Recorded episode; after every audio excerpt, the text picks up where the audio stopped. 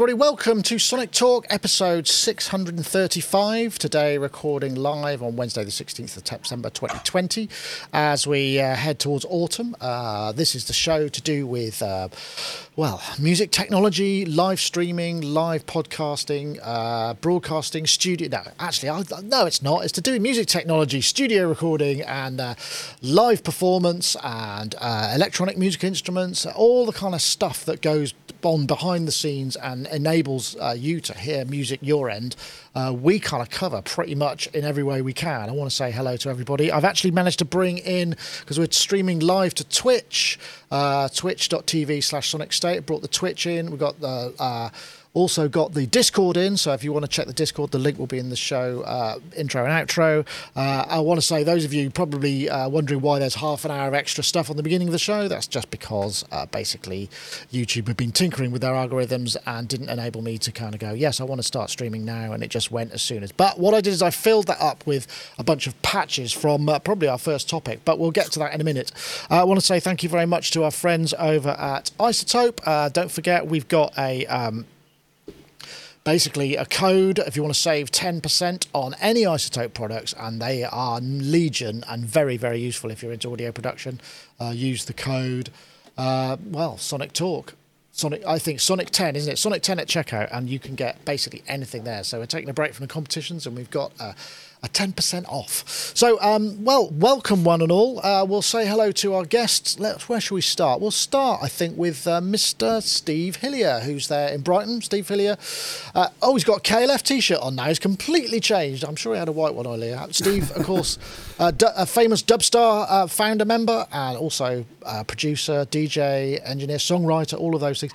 Steve, did I see some kind of Dubstar re-emergence over the last few weeks? Have I seen some? I, am sure I saw some ads um, on Facebook. There, there is. Uh, well, to be honest, there's been quite a lot of different things. Uh, there is uh, a new tune that Chris and Sarah, uh, who in Dubstar, have put out, and there's been a whole load of uh, things that I put out as well. I've um, it's 25 years since the release of the first Dubstar album called Disgraceful, and there didn't seem to be anything you know going on. Uh, so I just decided, I know. Because it was in the middle of the lockdown as well, um, it might be quite nice to put together some piano versions of the songs that the, ah. the band did over time. So, um, if you go to YouTube and put in Dubstar 25, that's the digits 25, there's a playlist of just me doing some piano versions of the old tunes. So, ah. yeah, it's a kind of a busy time for a, a band that finished 20 years ago. well, that's quite interesting because it sort of uh, links into one of the topics that we might get onto a little bit later. I'm just going to youtube.com, what's it called? Dubstar, just slash Dubstar 25. Uh, no, just just go to YouTube and just put in Dubstar uh, Space 25, and there's a playlist there of 25 uh, piano versions of the tunes that are. Uh, That's not Dibstar. That would be something very different, I think. That might be some sort of gardening playlist. Dubstar at 25. Ah, okay. I think we've got it here. Okay. That's the one. Oh, nice. Well, uh, that's something that perhaps we can enjoy at our own time, but uh, I'm, I'm, glad we are able to get that plug in. But lovely to have you, Steve. Um, as ever, I hope things are well with you. Um, I will also say hello. Well, we've got uh, Mr. Charles Chicky Reeves, who's uh, here again uh, in his uh, Technicolor studio. Charles, of course, producer, well, re- remote mixer and remixer, live mm-hmm. sound um, front of house guy travels the world or has traveled, been traveling the world. Uh, I, I, guess you were up until on, about six until, months ago. Yeah, quite. I, I imagine you were recently doing. Uh, you were going to do some concerts from your house, but now they've they've reduced the amount of people. So, have you decided to hold off for a little while on those? Holding off until the twenty first of November, then we'll reassess. But um, but I'm I'm still set up, ready to go. Um, PA, lots of yeah. mics, you know, console, everything. Um, and we're, I guess this gives us a bit more time to work on, you know, the whole branding thing. But uh, yeah, yeah. So we're we're good to go. It's just uh, whatever these, whatever the rules are, I got to stick to those. I don't, and also now because the the government's encouraging people to snitch on their neighbors, I just kind of definitely want to do get anybody's attention. But uh, but otherwise, yeah, I'm working here in the studio a lot. I'm mixing the new uh, Tiny Magnetic Pet mag, Tiny Magnetic Pets album, their uh, electronic act from Dublin.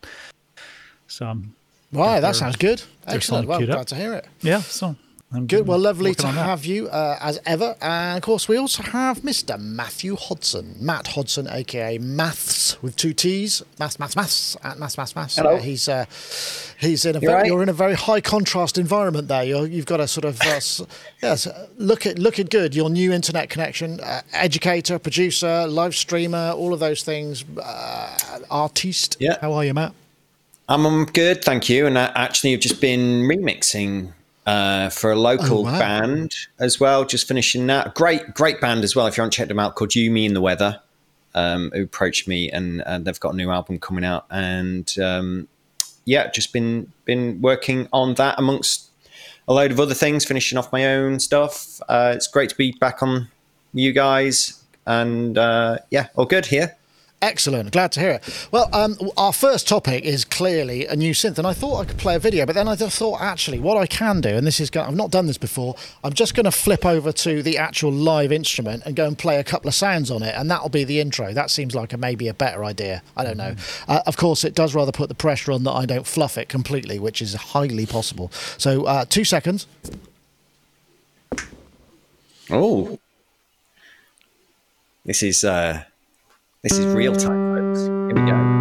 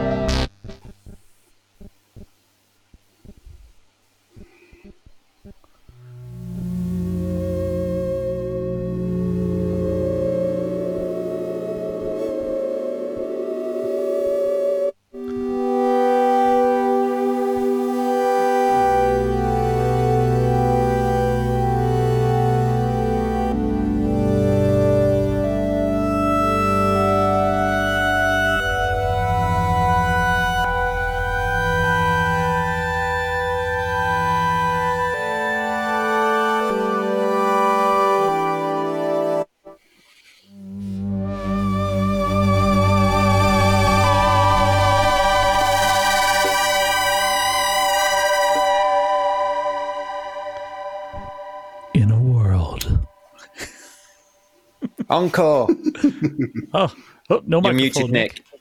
I'm muted. I, I said there was every there chance I might fluff it, and I, I, think I just managed to do that. But if you want a slightly better and, and, and less pressurized, I, I, I, literally only just decided that, which is why I didn't have a patch lined up. Uh, there's a whole bunch of patches at the beginning of this video, which, uh, due to the new chapters for YouTube, you'll be able to flip that in. I also, actually, before I go there, I didn't mention we're also on Alexa, we're on Spotify, we're on everywhere. I've tried to get the podcast everywhere, so you can ask your uh, portable home speaker to play Sonic Talk podcast, and you should hear the latest episode. But yeah, so this is the news that we've got the brand new Polybrute, which dropped uh, yesterday. I'm rather ashamed to the fact that I didn't finish my review in time, but there are great ones out there by, I think Doty did one, Loopop, as ever, has uh, smashed it, and I think Bo Beats got one as well, but I'll be doing mine a bit later. So this is the six voice. These are stereo voices, I believe, or it's a stereo architecture.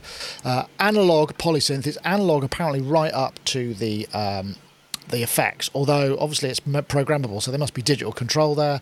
Uh, six voices, the twin filter, it's got a lot of the brute characteristics in such, uh, it's got the ladder and the Steiner Parker filter, it's got uh, brute type oscillators, two of them per voice, and it's also got this kind of massive mod matrix. But the really big one is this kind of morph control, which is a very interesting concept. It's just literally each patch has an A and a B position for a, a, single knob, and you program the sound on A, and then you program sound on B, and then the travel in between will kind of actually morph. It doesn't crossfade; it morphs between them, and it's pretty much every single parameter apart from things like uh, the effects algorithms and the matrix, the mod matrix assignments. But you can. Uh, have sort of multiple sets of mod matrix. I think it's 32 slots, so you can morph between them and it will move. I, am going to come to you, Chicky, uh, because, well, I would if I press the right button. You've got a Matrix Brute. and uh, I, I, do.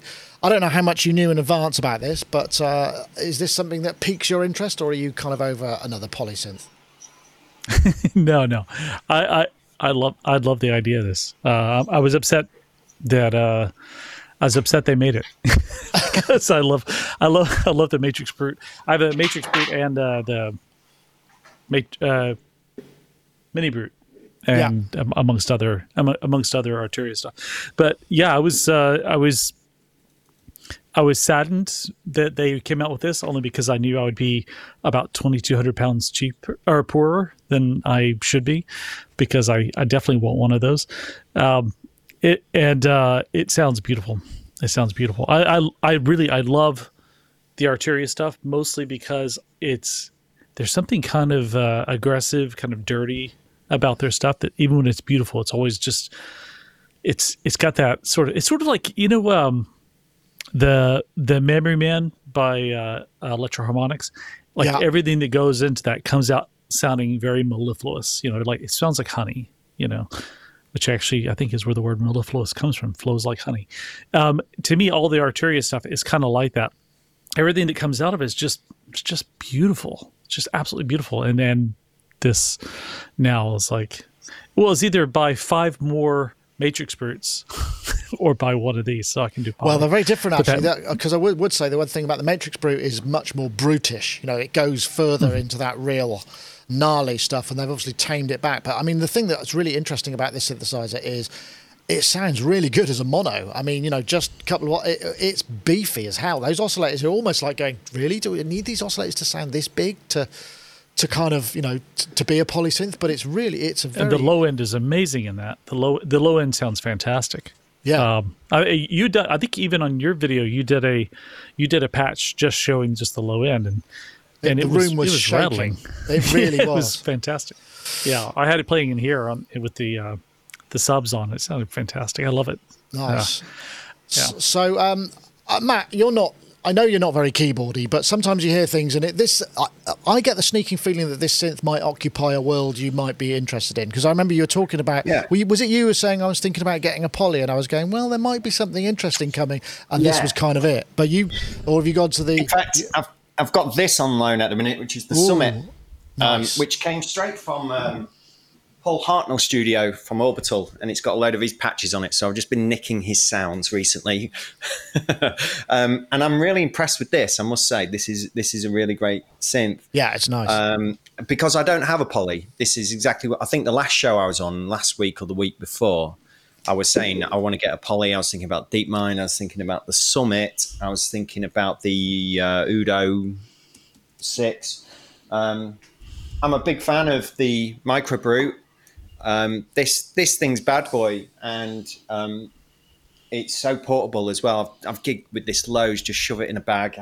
Happy days, proper little rough kind of SH101, if you like, uh, which has got CV on it as well, which is really yeah. cool. Well, so this does this the, doesn't have CV, which is you know maybe a, an issue. For you. Yeah, some. I noticed that. And I'm, do you know what? I'm not seeing a lot of. I haven't seen a lot of videos and people playing the Matrix Brute. Someone just pointed that out in the chat room as well.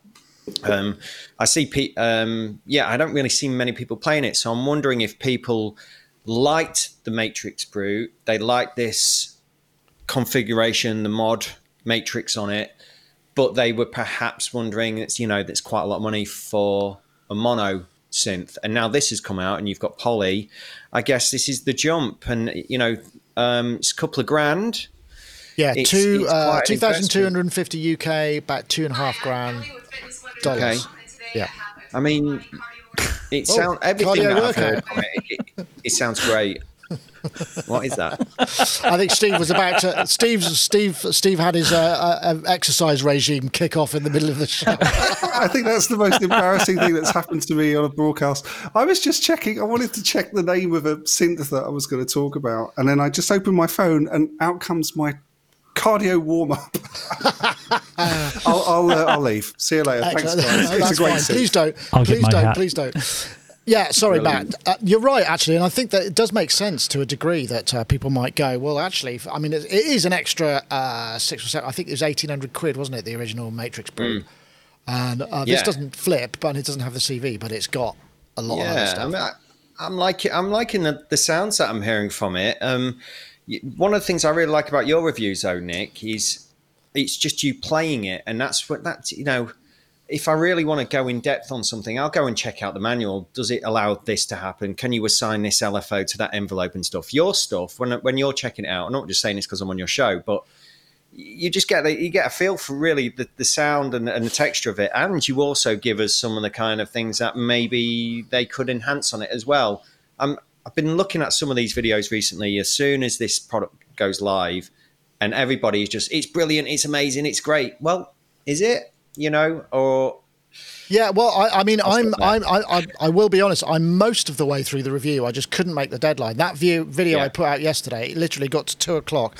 I had a meeting from three till five, and I thought I've got to put something out. So I just I improvised that in one go in, in 10 minutes and then edited it and stuck it online which was just literally at all there was very it, there was no consideration to it apart from the fact that i ha- already had the the idea of what I'd already done for the review. But there are, I mean, yeah. there's, I haven't found, to be honest, I haven't really found much that I would dislike about it. I mean, I suppose, yeah, the only thing is it's a little. The, the split and the layer is a little bit complicated because it doesn't use separate patches. It uses the A and the B side. So what happens when you're because you, you flip the, the knob over to the B side and then you're editing B or editing A. Uh, you can do it in menu, but it, it, it, gets a bit messy when you're trying to send some some of the lower, say, keyboard to the delay and not the upper. It, so I haven't. Maybe okay. that's just because I haven't so quite figured it out. This is the morphing thing you're talking about, where you can morph from one patch to another, and it, well, and, yeah, but combined clear, with the split and layer, because you can split okay. and layer. Uh, to, you know, you could have two layers or, or a split, and that, but it uses yeah. the left and right side of the patch rather than calling in a patch. Some, you know, it's not two complete engines; it's using the same morph engine right. for both sides of the. Yeah, if you That's see what interesting. I mean. Yeah. Yeah, that's interesting. I've heard a lot about the morphing side of it, and to be clear, it's not it's not just volume morphing; it's actually oh, no, no, no, morphing all the morphing. parameters, and yeah. yeah. which is brilliant. Mm-hmm. I'm just wondering though how much I would use that, but I but then again, I, until you play what, around with it. What's really you know? interesting is you think, how much am I going to use that? And then you have a lovely patch, and then you kind of go, I know, I'll just copy because you could just kind of go, I'll copy that to the B side, and then modify yeah. a few things, and then you you you you sweep between them, and you go, oh my, what's that? That's ah, that's not okay. what I I wouldn't have done that, but it, it okay. because I've got these two points and I can travel along it, it's somewhere in between, and you can also quantize the way the pitch will. Um, uh, uh, will behave when you're changing the oscillator pitches. So it'll either do a sweep or chromatically or go octaves and fifths or do, you know, so it can go into intervals. Lots of interesting stuff. But yeah, it is. It's it's fascinating thing. I know, Steve. I know you're a fan of polysynth, so I can see a couple behind you. What do you think about uh, this? Yeah, that's absolutely. Well, I mean, I've been in a in the market uh, for a analog polysynth for a little while now, and I've been, you know, testing out a few different units. Um, the the keyboard that I was just wanted to check the name of, but instead called up my uh, workout regime um, was the Korg Prologue, and I had that for a little while. And I, and I must admit, it, it, there was just something about it that didn't work for me, and I and it was the sound. Now I knew this uh, polysynth was coming for a while, but I didn't hear it until yesterday. And I saw your um, sort of preview, Nick, and I saw what was up on Arturia's website. And I think that the thing that they've got right here, and particularly for me, is the sound of the thing. It, it, genuinely does sound beautiful. And I was a little skeptical, like somebody I think mentioned before, about whether you could take the the grime and the sort of beastliness of the Matrix Brute uh-huh. and turn it into a polysynth. But but they but they seem to have done it. They've actually um, dealt with the thing that would have put me off buying this, which is that I'm not really that keen on the sort of Matrix Brute's sound, that that kind of aggression, because I can get that kind of aggression or, or the aggression that I like from this up here, which is a, yeah. a Korg MS20, original um, which just has a thing which really works for me. So I think this is this sounds terrific, and I think so far they seem to be selling it on the sound more than the facilities, which uh, is great, you know. But when I looked into it a little further, there was a, a couple of things that surprised me. Maybe not so much to put me off, but first of all, it's only six voices. Now, yeah, I know that that's a sort of. That, I mean, we've got a Juno 106, I think, in the background there in um, in Charles's room, and that's six voices, and it's a classic. I've had multiple Junos over the years. Um, I just felt like I was kind of hoping for more voices. Again, it's not a deal breaker, but six just feels a little bit limited. The other thing, which really surprised me as well was that I was looking through the specs, and I don't know if anybody else has noticed this, but it's 20 kilograms in weight. Yeah, it's heavy. It's quite a hefty unit. Not as heavy as yeah, the Matrix yeah. Brute, but heavy. yeah, Matrix Brute's really right. heavy. Um, now, you see, the, the reason why uh, I'm in, or I was in, in uh, going to get a, a an analog poly was for live. That was the main reason I was going to do it. Now, of course, yeah, playing well, live is go. a little bit problematic at the moment. so I, I, I wonder, yeah, you know, getting arrested, getting, you know, dobbed in by Priti Patel. It's it's just you know a hazard for a musician in 2020. But um, that would have been a deal breaker for me if I were to get this for live, just simply because this point in my career, it's if I'm going to carry stuff yeah. around, you may as well get. Really well, why not be, get a CP70 if you're really going to go all the hog? Yeah, I know what, well, which you yeah, have as well. I know you got, have, but I've got one just there, and um, you know, and I've also got the injuries and uh, to and, and the medical bills to show for it. My point is though that at this stage in the game, when playing live really it's not a consideration for me and for most people. This is the sort of thing that I, I, I I think I'm actually going to get with the idea that I'm probably going to only hold on for it for one or two years. You know, I don't know. We'll see. But but the point is, is that the sound of it is so lovely. Um, that that's really what sold me. There is just one other thing I want to mention. We're talking about this morphing. Um, there's another there's a, piece of software that I've used for years, which I recommend to everybody, which is uh, which you'll find in the Native Instrument uh, complete collection. It's basically uh, either well, it's a combination really of a virtual analog and an FM synthesizer, and right. it enables you to morph between patches in, in the same way that we're discussing here for the. Um, Could you say the name of that again? Because you just had a bit of a glitch it's there. Rounds, ah, rounds, yes. as in like a ball. Rounds, yeah. yeah. Um, and I found that an exceptional synthesizer, especially if you're doing FM programming, which is really my bread and butter because you can it's the only synthesizer I know where you can set up two completely different kind of FM sounds and it will morph between the two and not crossfade, but um, well, the, the, yeah, the Yamaha Motif and MODX has uh, that capability with the yeah. new OS as well, but it, it, it, and you can run uh, several points in it as well, which is kind of interesting. Yeah. Uh, I just wanted it, to put this one. Really Wagyu says in the chat room, "Who cares about the weight? It's not a keytar." It's kind of imagine strapping that on. I mean, you look great, but you wouldn't last more than uh, two seconds, yeah. I would think. But yeah. Well, I, I, I would just answer to that. He, he, of course, he's absolutely right. But as a proud CP70 owner, the last time I got that set up up here, it required two fit New Zealand Kiwi removal guys to hold it like that for 10 minutes as I was putting the legs underneath it. And the whole time I was just thinking, don't drop this it. is a sort of this is a story, yeah, that that you'd find in um, you know on a Wikipedia entry. Oh yeah, yeah, that guy, yeah, he ended up he died from, from flattened by a CP7. Well, the thing is about a yeah. CP70, you can actually you you can use it as for it rather than you know it, you, it can carry you. You can lie on it. You could have Michelle Pfeiffer sort of stretched out drinking a cocktail while you played some lovely lounge tunes, or you know that sort of thing. Whereas I don't think you could do that with a, a, a Polybrute. It wouldn't have quite the same. It would it would look good, but it would it would mess but with the controls. We should definitely try. we could try that. Yeah. I, well, that's a good point.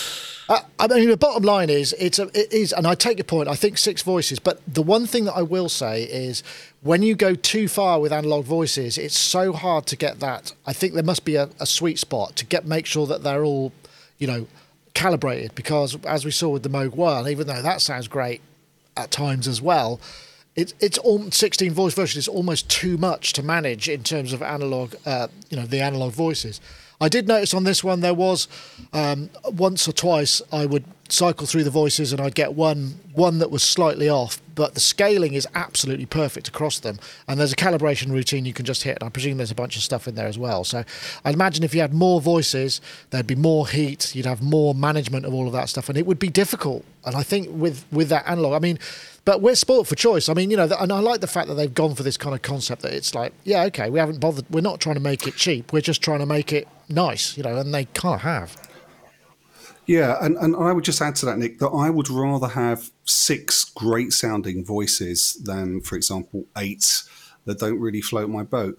Yeah. The Korg Prologue was an example of that. And there was another one, uh, which I think is, is, mentioned fairly regularly on, on this show, but the uh, uh, Prophet Zero Eight. That right. eight voices, it looks great. It's the perfect weight, by the way. Um, but the sound I don't know. It just didn't it live for you. Yeah, well, that's, that so um, you know, I'm, let's let's just concentrate on the sound, and uh, you know, we'll sort that out. Well, I mean, and one other thing I would say is it very much steers, it, you know, it steers me towards too much reverb and too much effects, which. And I, I, I must. I'm going to go back to my review, and I'm going to try and move away from some of that, and see if I can get some less affected sounds out of it, just to sort of see how that works because it's it, it they are the effects are so nice that you just you just turn them up because it's like oh that's really that is really nice. And you can modulate pretty much all of the effects as well. There is another very interesting feature in here which is called the motion record. I think uh, it's just next to the sequencer on the right between the sequencer and the matrix. And it's a single knob that's, that affects the rate.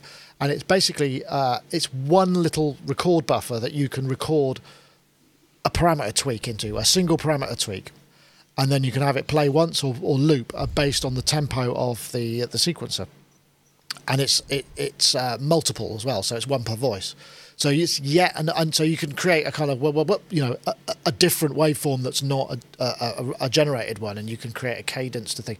And there's something you know so that's that's another. I, I think the thing that I like about it is there are some interesting features. They haven't just gone for here's a polysynth. They haven't been lazy. I mean, I am a little bit uncomfortable with the almost wholesale rip-off of the Espressor V Touche uh, on the left there. I mean, it's nowhere near as sensitive and as playable, but it's this very similar concept, and it's a good, a really good idea. But you know, it's not it's not strictly only their idea. So that's the only thing I'm, I'm a little bit uncomfortable with. But uh, hey, inspiration comes in many ways. But yeah, I believe it's available now, and you can you know you can buy it or at least order it. I think it's on the way to the stores. It's not like you know order now for Q2. I think they're actually on their way. And there was, uh, I'm, I'm once one thing I'm glad to see is uh, Sound on Sound seem to have broken the embargo because they have to obviously they've got front cover of a magazine. Magazine tends to go out several days before. Uh, the release of it, and it just it got in people's hands before then. So, hey, what can you do?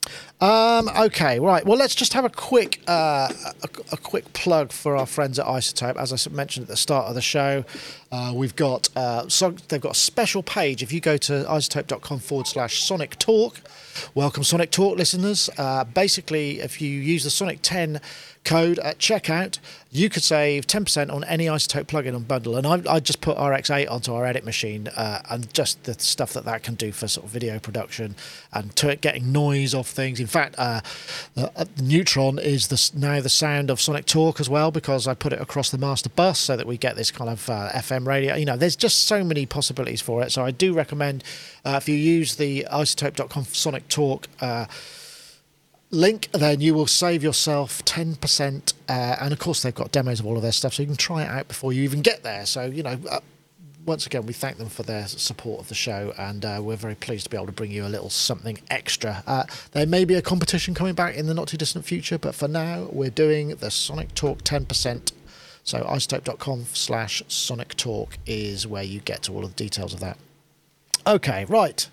Next up. Hmm. So, speaking of massive reverbs, here is the Eventide black hole in a pedal.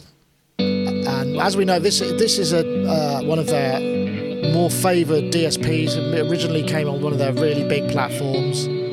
I mean, it's it's the daddy, I guess, in some ways. In the, in probably earlier than Strymon, and this is what maybe Strymon were going after. So this pedal, not too bad, two seven nine. Sadly, they're only using guitars to demonstrate it.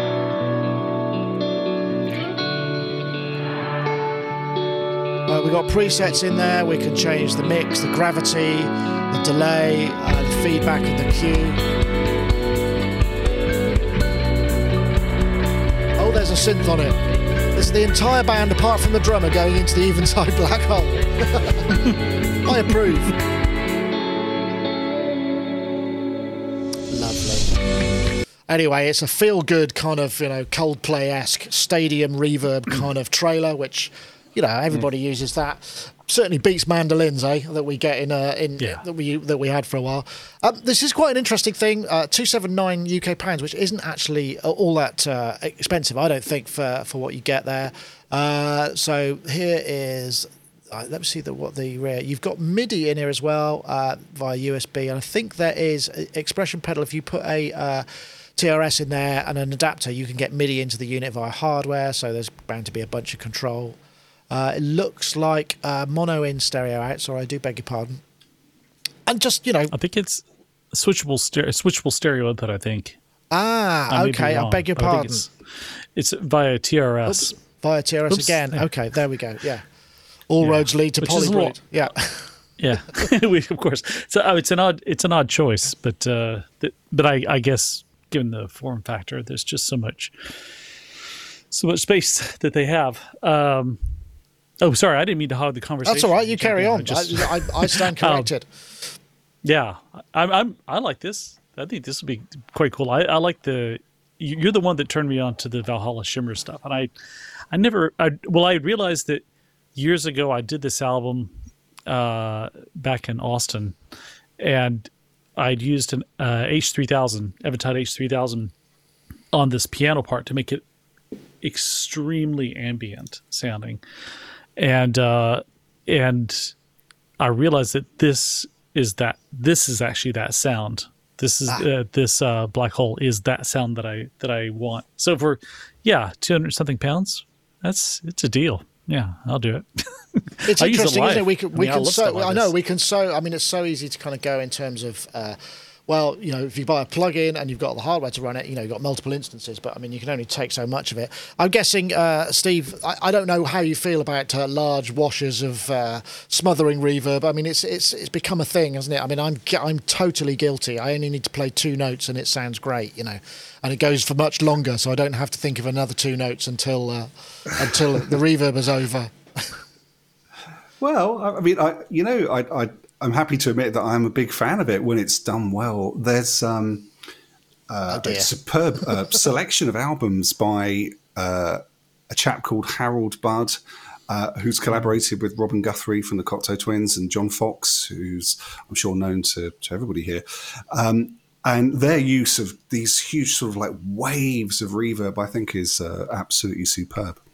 So the the black hole I've been using now for quite a few years as a plugin and yeah, you can get that kind of uh, uh, ambient wash that Charles was talking about, and it's um, it for me. It takes reverb into uh, a different place than you, you, would typically use reverb as a producer or, or an engineer. So on that little um, video where the guy was playing the guitar, you got you definitely got this big sense of space, but the guitar was right at the front of the mix as well and that's something that's that's you can uh, you can do with the black hole and a few other reverbs which I could mention in a moment. But it seems to be that the the black hole reverb f- performs a similar function to a plate reverb because you know like with a plate reverb right. you, you get the the long tail mm. but you don't really get the early reflections it's just an you get a, just a sense of reverbiness but you don't get those cues for your ears that put something to the further back in the in the mix that's what the black hole can do. And when you combine that with the sort of envelope shaping, you just end up with really quite uh, sometimes unpredictable, but in a good way, waves of reverb sound. So, so now we're using, or we could be using reverbs like this, not to create a, a sense of real space, but almost more like a kind of synthesis method, if you know what I mean. Um, mm. And uh, that's something that I've done uh, a few times in my own work, which I, I really find uh, uh, interesting. And just talking about that very briefly, there's another uh, reverb that I just can't recommend enough uh, called Adaptiverb. Adaptiverb by Zynaptiq. Yeah, well, I, yeah. I was yes, that's that's something that uh, I, I, was going to talk about that a little bit later actually because it gave me an idea for a synth, but we'll get to that. But uh, yeah, that is a, okay. That that's harmonically kind of intelligent, so you don't end up with too much mush, right? Yeah. Yeah, uh, essentially, uh, you don't end up with too much mush, but also you get a kind of reverb sound, but it's not really reverb. If you know what I mean, it's it's it enables you to create just a, something that's really big, but doesn't push your sound to the back of the mix. Plus, also, it doesn't sort of flap around, if you know what I mean. I, will stop making that. Yeah, I see what you're. No, I do, I, I, and that's the sign of a kind of expensive algorithm to, to many degrees. I mean, that's yeah. why I always remember when I was uh, live doing live sound, and I would use, I'd be used to using SPX 90s and sort of cheap effects, which were big and would just poke out and then I would uh, I'd go to a venue where they had like you know a lexicon or something, and I just think I can't hear it, and I'd end up turning it up so loud because I couldn't really kind of get a sense of it so much, and it was probably just because my ears weren't tuned to that. Um, it's interesting, uh, uh, Matt. This this does look nice, and I'm getting I know you, it's right up your street as well. I mean, I think yeah. the one thing that somebody said in the chat room, I was trying to scroll back to see who it was who said that. I think it was. Uh, uh, no, it's gone. You, I mean, you could buy the H9 pedal itself with all the other algorithms for only maybe another 180 quid, which might be well. Might be no, I, I, think I can see why Eventide have done this. I mean, this is like 260 quid.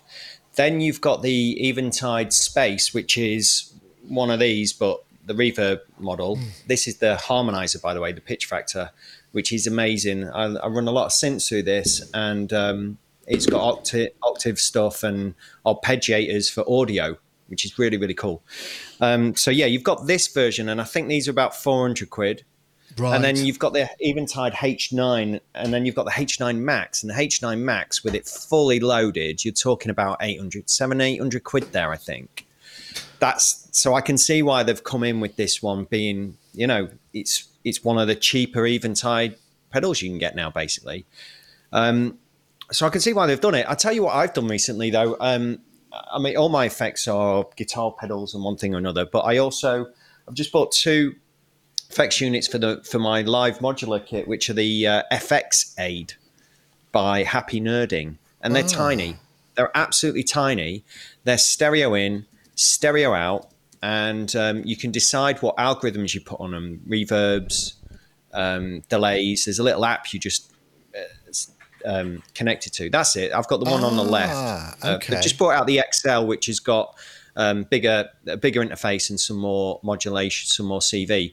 But I've I've bought two of of the smaller ones there, and the you just go go on their website and they are a being eventide reverbs with the reverbs that are inside of this, and I think I think they are very very close. Absolutely, these are probably the best reverb algorithms that I've heard in modular for that size as well. I mean, look at the size of it. Um, How much are those? So 200, 170 quid plus VAT. Uh, yeah. For the uh, f- yeah that. Uh, yeah, and yeah, you can okay. decide. You can just switch between the different programs. You can have. Um, you, you can decide what order they go in. So I've got all my favorite reverbs on one of them, and then I've got all my favorite delays on another one and um, I'm hoping they're going to open it up so you can then go into the algorithms and start editing them as well and that kind of thing. So you've got, you know, you've got ping pong stuff, uh, you've got um, reverse delays, you've got black hole reverbs, that kind of thing, and you've got a tone control on there, so you can take the top end off, the low end off. You can add feedback on the delays and reverbs. oh, so well. do those do those knobs uh, kind of change depending on what the algorithm is? Is that the kind of way? That's right. Yeah. Uh, yeah. yeah. Okay. But generally, the bottom one is dry wet uh, the next one up is usually feedback, and then the next one's kind of a tone, and then the top one's usually the delay length or the reverb length. Oh, and oh, honestly, tip. they sound absolutely amazing. Go check check out the reviews and, and the demos. No, nice one. There's also uh, the Tip Top uh, effects uh, effects range, which uh, we we right. reviewed quite recently. They sounded really nice as well. They they do sound yeah. lovely. I had yeah. those, and that actually got rid of them for these. Ah, One okay. because these are smaller, and this is my this is my portable live rig, basically. Okay. So the smaller the, the, the modules are better, um, and and I just think that these are cutting through a little bit better in the mix. They've just got that um, just that density to them, I guess. Where uh, especially when you've got a lot of bass stuff going on, like I do, just sunlight. Sometimes your reverbs and delays can get lost. Um, these, do they have a clock? Do they have a clock input? There's a CV input there, but I could. Yes. Do, can you actually clock them? Ah, that's that's good. That's right. You yeah, could, you can you use that CV that for multiple tops. things. Right. Yeah. And is is there a way to get in there then? Is there sort of USB connectivity or some sort of editor that allows you to do that?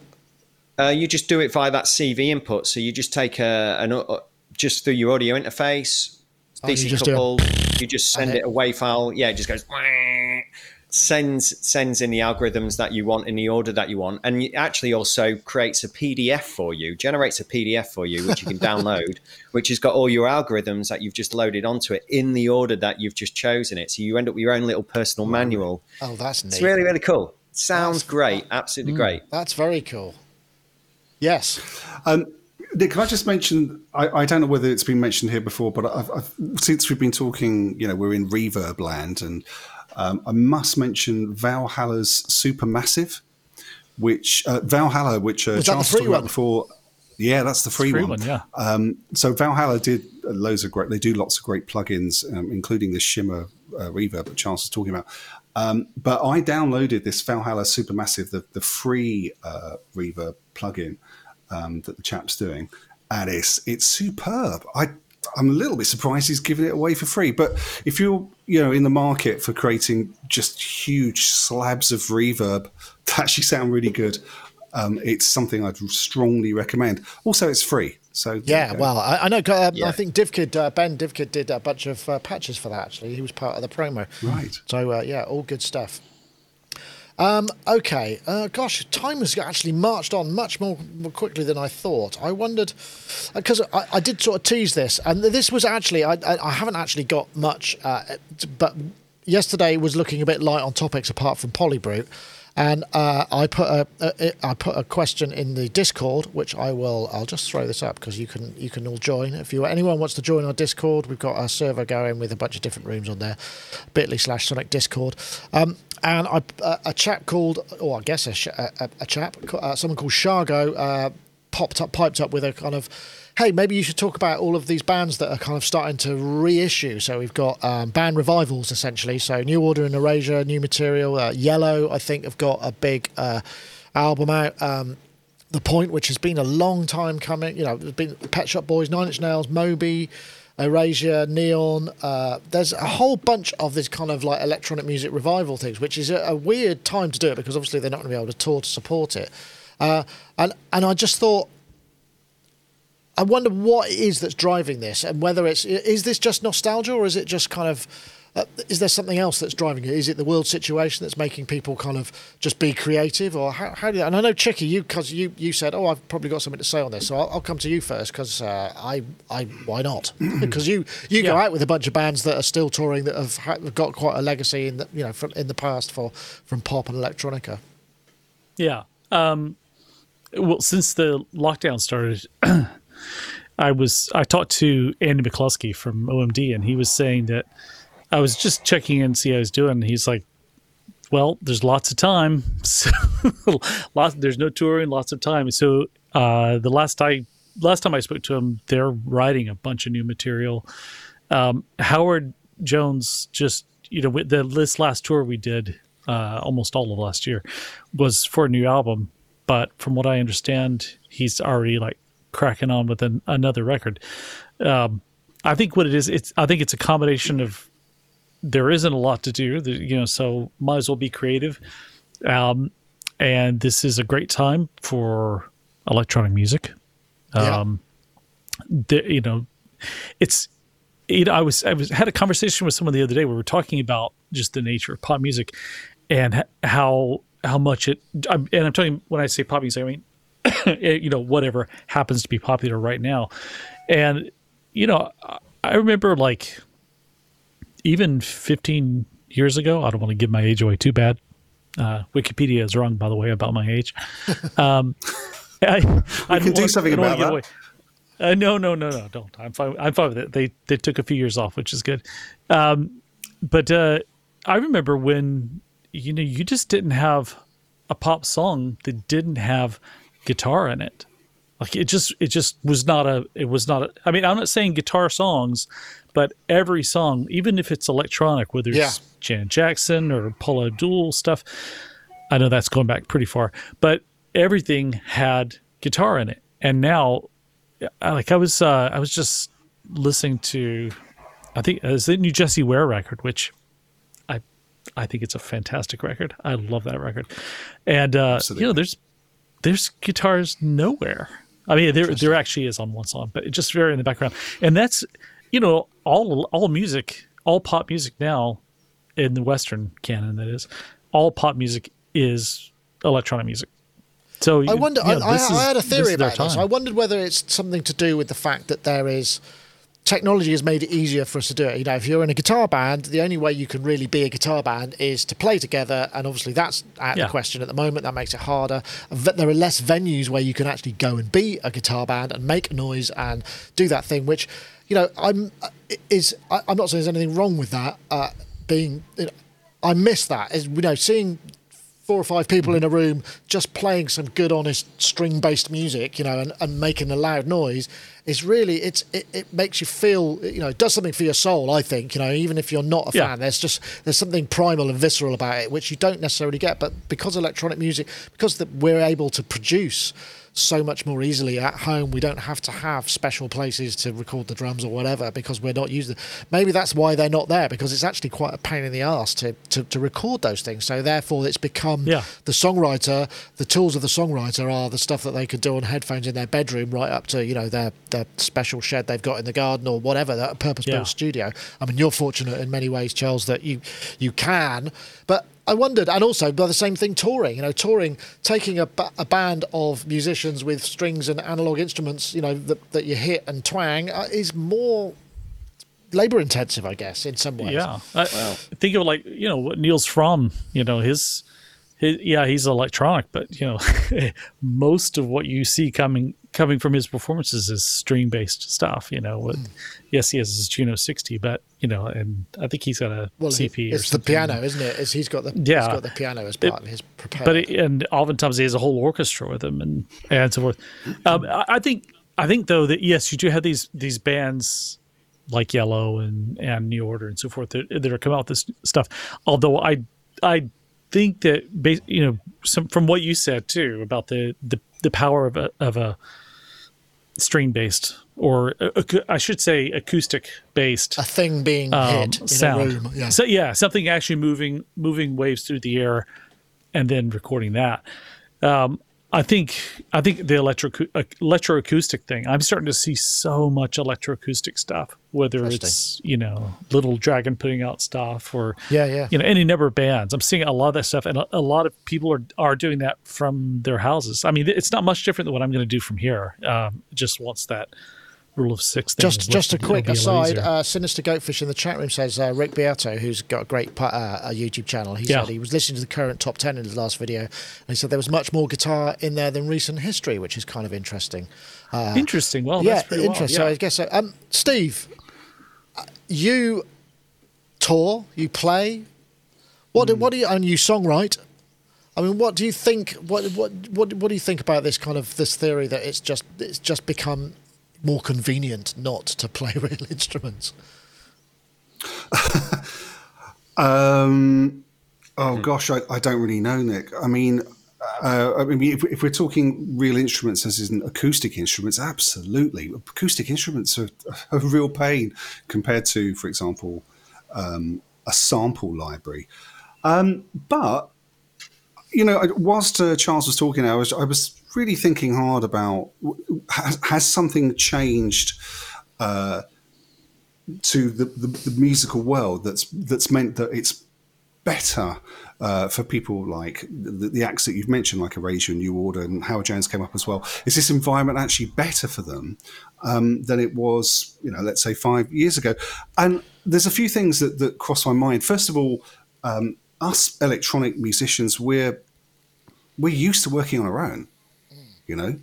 Um, yeah, we collaborate absolutely, um, but it's not really a problem for any of us to sort of sit in a room like this and churn out tune after tune after tune, day in day out, and night as well.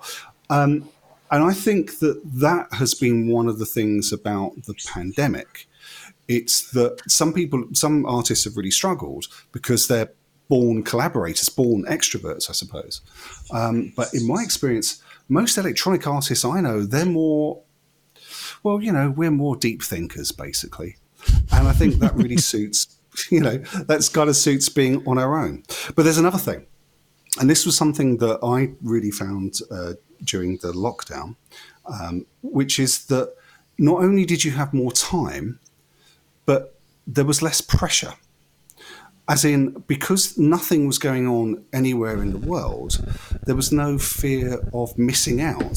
So when you have these artists, let's say New Order, who've been you know doing their thing for more than forty years, this is possibly the first time ever that they've had a situation where they can do whatever they want and they're not in competition with anybody else or any event or anything like that. They can just literally do what they want. And as a songwriter, as a creative, as an artist, that's an incredibly uh, freeing situation.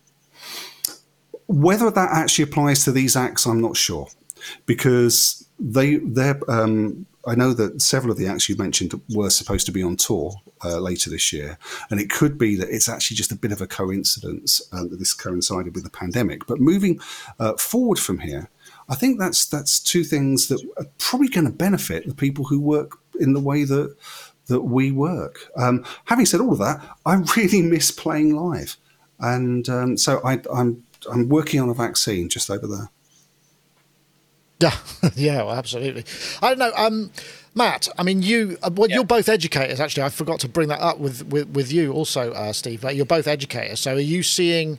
You know, do, do, do you get students coming in with variety of instruments, or are they mostly? Uh, do they general, or is it generally electronic musicians graduate to, you know, towards your your facility, or do you get a, a general mix? Well, I, can talk about the courses that I run, which is music production, and I would say that 95% of them who come on the course are musicians first and foremost. They are they're coming in having learned an instrument of some sort, and then gravitated towards oh the computer i can record my instrument into it. Oh i can record my voice. I can program drums to go along with my instrumentation. And that that never really stops when they come on the course because um, a lot of them aspire to be in bands still, record their bands and produce their bands as, as a way into the music production industry, if you like. So so a lot of them do do keep that musicianship going. That's that's for sure. But I think a lot of them do see the value of the fact that they don't need to get six people together and organize six different diaries to get together and rehearse. Well, yeah. When they can just produce their own music and go out and and and I think that's fine. But what, what tends, what I'm seeing as well, a lot of people that that are even making electronic music in the charts, when they do go out and play live and they've got the budget behind them, they they often will go out and take what they've produced in the box and get musicians to relearn them and give the audience an, a different experience anyway on the on the stage, which which I think is really cool. And people might pay a, a, a bigger ticket value for that because they know they're going to get a different experience to just hearing back the track as if it was coming back from a stereo play, right?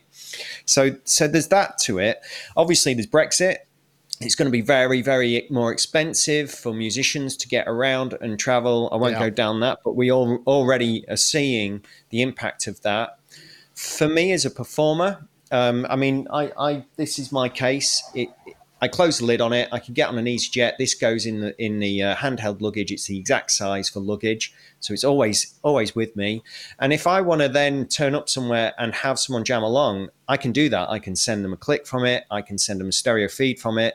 I've, as you've seen in the past, um, when we did that video, I played in Berlin. I had a live drummer playing along with yeah. me because um, I'm, I'm actually really interested. I mean, if you want to get academic about it, some people say that electronic um, um, electronic music is not a performance art. You know, some people will argue that. I don't necessarily believe that myself. But what I am interested in is a great book called Free Play, and this book talks about um, talks about the way that um, music, how how we basically jam, how we um, just come up with ideas, how we respond to other musicians. And um, that can be quite difficult to do. That's it there. It's really, really good. It can be quite hard to do that with electronic music because it's not like, you know, a guitar where you, you are able to yeah, switch things quite quickly and, flow, and respond. Yeah. Um, so it's, it's a little bit different. Where so I'm really interested in in electronic music being a performance art and actually taking it away from click tracks and all that kind of thing. So when I'm playing with a drummer, for example, the drummer, I usually pick drummers that are doing intricate kind of jazz fusiony sort of beats that are quite loose and push and pull. And I can respond to that. The way I've set my system up, I can play around with uh, VCAs and filters, and I can play around with all of these things to kind of um, move with the drummer and the drummer to respond to me and me respond to the drummer. So basically, my setup is very dynamic. It allows me to do that. Or I can just turn up at a gig and I can just do hard techno straight out of this machine without any anyone. So um, it's something I thought about early on when I was putting this together. I thought, what do my live sets want to be like? Because I, I really got fed up as well standing behind laptops that, that wasn't very engaging for the audience. You know, you've got to have a decent light show, or you wear a mouse head on stage, and that that'll sell you tickets. People will come and see you then. You know, but I, I'm not at that level, so for me, I needed something tactile, and that's when modular came in because everything that you're hearing, I'm producing. I'm I, if I don't turn that dial, it doesn't do anything. So that was something I thought about very, very early on about how I wanted my live set to be, how I wanted to be able to engage people with it, other musicians and the audience. Bit of a ramble there. No, I, no, I think that's. Uh, but again, you know, it, it's it's very much down to workflow, isn't it? And Eurorack is a format that allows a compact setup to be made, as does a laptop, as does any, you know, whichever it works, whatever works works. I mean, that's the point, isn't it? And I suppose the yeah.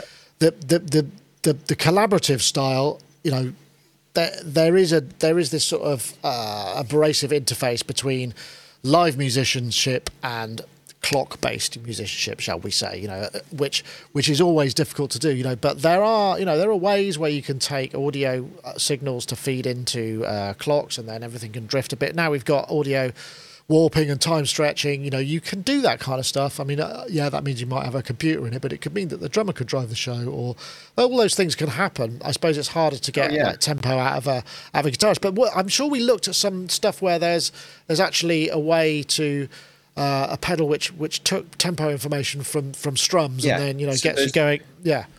Uh, there's a Max for Live patch that was developed by James Holden, who's amazing, and actually it was him who who put me onto this book, Free Playing, his drummer, and um, he developed an app. You can download it from Ableton, and um, what it does, it will read, it will get an audio in uh, input, and that could be, for example, the kick drum of your drummer or the hi hat, and it will read the uh, the intervals as a measurement in time as they're playing, and it will then spit out a clock based on that. And the clock is moving very slightly forward and backwards in time based on the human timing. Yeah. And then you pump that into your sequencer or your Eurorack or whatever it is that you're using, and your Eurorack and sequencer is slightly moving the clock yeah. up and down, and you are no longer the one spitting out this tick tock tock tock. That's gone. It's it's really interesting. I bet it is. I mean, I suppose the only thing that you know, then if you've got any sort of sample playback or any kind of stems things that are just straight triggers, they're going to yeah. be off because they're not going to move. Yes. Then you would need live or something like that that could have warping yeah. and all of those things. But, but we're in- talking milliseconds though, and and sorry to interrupt, Nick. We're yeah. talking milliseconds movement here. So when those samples are slightly in and out of time, I guess it's no different to. Um, you know the guitarist on the night just being a bit sloppy or a bit ahead or a bit behind and that kind of thing you it's it's that that's bringing back this movement into electronic music it's fascinating it, yeah, very interesting. Thanks for that. That's uh, fascinating.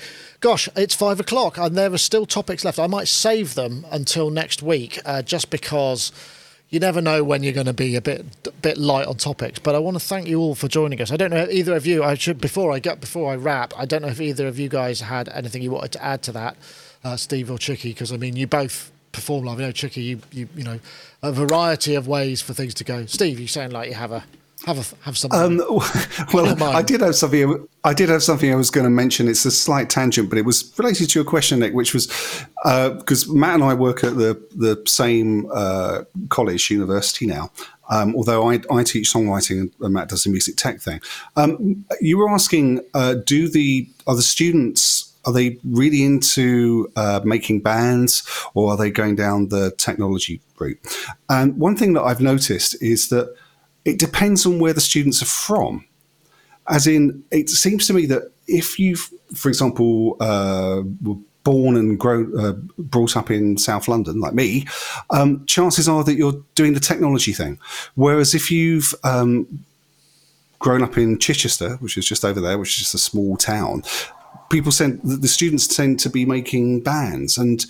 Um, Interesting. I don't know how interesting that is, but it is something that popped into well, my head, and I thought I, I suppose. Say. I mean, I suppose if you're in the in a large city, there's community around you because you're surrounded by more people who are likely yeah. to be into the same thing. Whereas if you're in a in a smaller yeah. community, you know, you create one by people of the same interests, and it might be a band based thing. I suppose. Uh, Charles, yeah, you look like you were nodding in uh, in in uh, um, agreement. I could have been wrong. Maybe you weren't agreeing. Um, Okay, well, I think we will probably wrap things. Uh, it's been great. I want to say thank you, everybody. Uh, thank you for all of those in the Discord and in Twitch for joining us. Uh, also, uh, all of you people over at uh, IRC uh, for joining us as well. Thank you very much. And um, want to say also, don't forget if you want to, if you're thinking about buying a iZotope product, then this is the code to use, the Sonic 10 uh, go to izotope.com slash sonic talk and you can uh, go from there you can save yourself 10% on anything you might want to be buying um, and i can thoroughly recommend their stuff. But we'll say thank you. Charles thank you so much for joining us. It's been uh, great as Lovely. ever. And um, i'm glad uh, you, well you're still busy so I, am guessing in a way not having to do uh, several live productions from your house might be a bit of a, a relief in some ways. So it's it's a it's a relief, but I was really looking forward to it.